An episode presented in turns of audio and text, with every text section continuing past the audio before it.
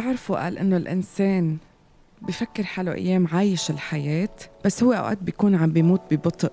هلا بتكون تقولوا شو صار معها باتي؟ ما بحياتها حكيت عن شيء اسمه الموت أو الأشياء سلبية أو مشاعر هيك مش كتير هاي. لا عم بحكي هذا الموضوع لاخده بالطريقة الإيجابية لحتى نشطكم وأتنشط معكم ونعيش الحياة بتفاصيلها يلي بتخلينا نكون دايما هيك متجددين فرحانين قلبنا عم ينبض حياة ونعيش الحياة بكل معنى الكلمة. لأنه ياما في ناس عايشين على الحياة ولكن هن بالحقيقة اموات تعرفوا ليه؟ لأنه حاطين الهم وبيفكروا فيه بخافوا أنه يحبوا حتى قلبهم ما يدق بسرعة لأنه مقتنعين أنه دقات القلب السريعة بتعمل مشاكل وجلطات ويلي مش عارفين أنه في دقات عن دقات بتفرق.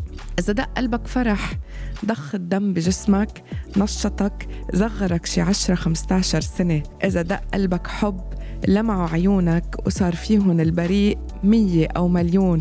وزاد جمالك والناس كلها بتنتبه وبتقلك شو عامل بحالك مغير للأحسن.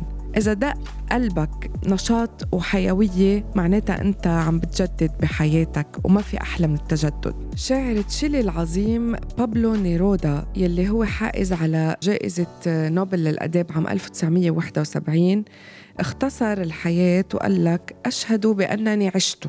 هيئته عاش الحياة عقصولة وبيقول لك إنه اكتشف إنه يلي بيموت بالبطء هو كل إنسان ما بيسافر كل إنسان ما بيقرأ كل إنسان ما بيسمع موسيقى وبيستمتع بالموسيقى. بيقول لك كل إنسان ما بيكون عنده رؤية.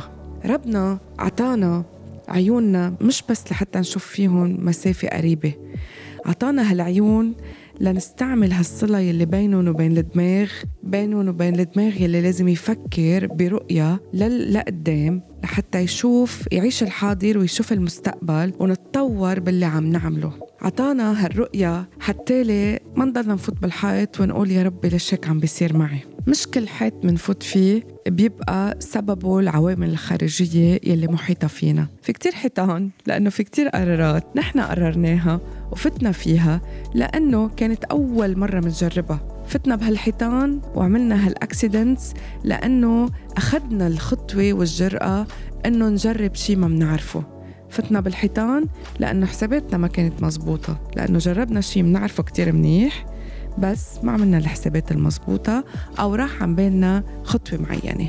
مش عم بقول لك روح تدين وفوق طاقتك وسافر. لا بس حلو السفر. السفر حلو لأنه بيغنينا بيغني معرفتنا وبيغني ثقافتنا وبيغني تجاربنا بالحياة. والقراية أنا دايما بدعيكم لها لو عشر صفحات بالنهار. المهم اللي عم نقراه يكون بيشبهنا نكون عم نستمتع فيه عم نتعلم منه عم نستفيد منه أكتر وأكتر. بتعرفوا أنه كل واحد منا بيكون عم بيموت ببطء إذا بيتعبد لعادة معينة إذا بيتعبد لتقاليد معينة وما بيقبل لا يغير هالعادة.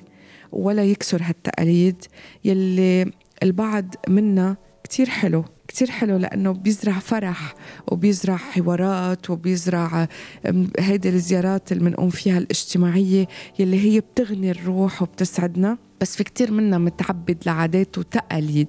ما رح أقول مبادئ عادات وتقاليد عم تقتله عم تقتله لأنه هيدي التقاليد هيك بتقول. ما هيدي التقاليد وهيدي العادات يلي تعلمناها من أهالينا وأهالينا تعلموها من أهاليهم يلي هي بنعتبرها نحن هي الصح قد تكون لا. وكل مرة برجع بكرر هذا الموضوع. عم تقتلنا بزمن راكد فينا لتطور مخيف. عم تقتلنا بزمن صار لازم إنه نغير عاداتنا ونتبنى عادات وتقاليد جديدة. ليش بدك كل يوم تستعمل نفس الطريق؟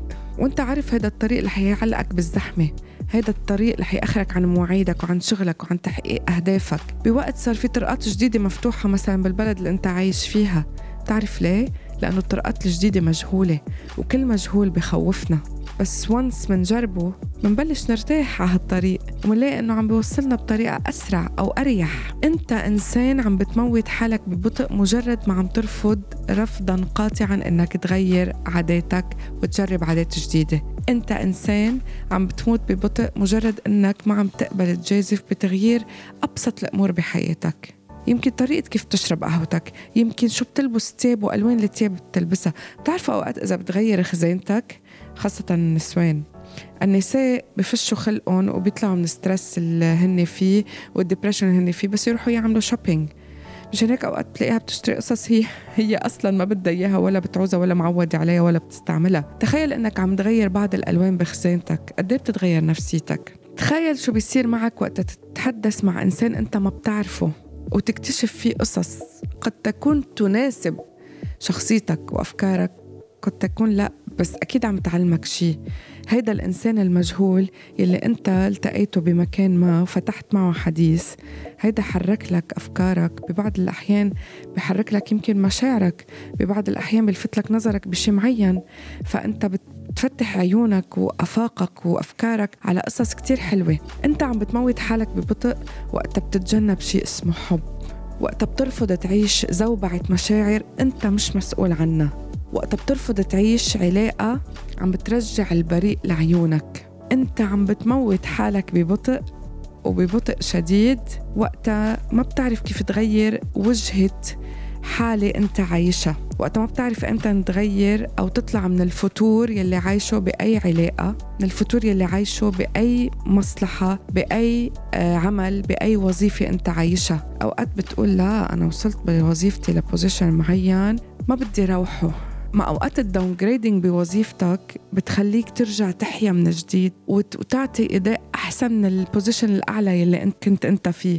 يمكن هالوظيفة هيدي وتغيير هالوظيفة يفتح لك آفاق جديدة تحقق طموحات أكبر وفلوس أكثر ببوزيشن أقل. فكر فيها. بتعرف إنه أنت عم بتموت وتموت حالك ببطء لأنك أنت ما عم تقبل تخاطر لتحقق أحلامك لأنه أنت ما عم بتحاول لو مرة تتمرد على حالك وعلى الحياة وعلى الوضع اللي عايش فيه لحتى تكون متصالح أكثر مع حالك وتوصل لمرحلة أعلى أحلى أجمل. وبرجع لصديقنا بابلو. يلي بيقول لك وبينصحك. عيش حياتك اليوم. جازف اليوم بكل المجازفات يلي بدك تقوم فيها. يلي هيدي وقتها. تصرف بسرعة. تفادى الموت البطيء. ما تحرم نفسك من السعادة.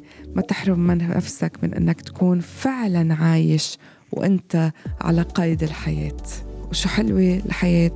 بس نعيشها مثل ما نحن بدنا. مثل ما نحن منحب. مثل ما نحن رسمينا نعيشها بمخاطرها بطلعاتها بنزلاتها نعيشها ونحن على قيد الحياة. شكرا لمتابعتكم.